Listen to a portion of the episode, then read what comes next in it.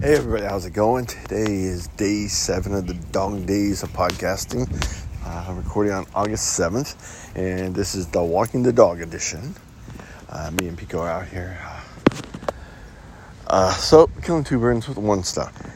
And we are, let's see, today's run, so we can keep this short, was uh, 3 point, no, wait, 5.1 5.2 miles. I ended it was 42.7 for the week.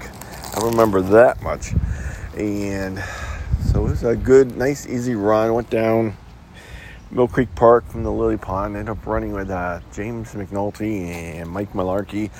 And we just had a nice run, very easy pace. Exactly what I needed for today after the long run, a nice recovery run. So that's where we stand for the week. Really, to me, I thought it was a good week of marathon training for me overall. Yeah, I believe we have 10 weeks to go. Guess I should have known that. I guess that's the trouble when you're outside doing this.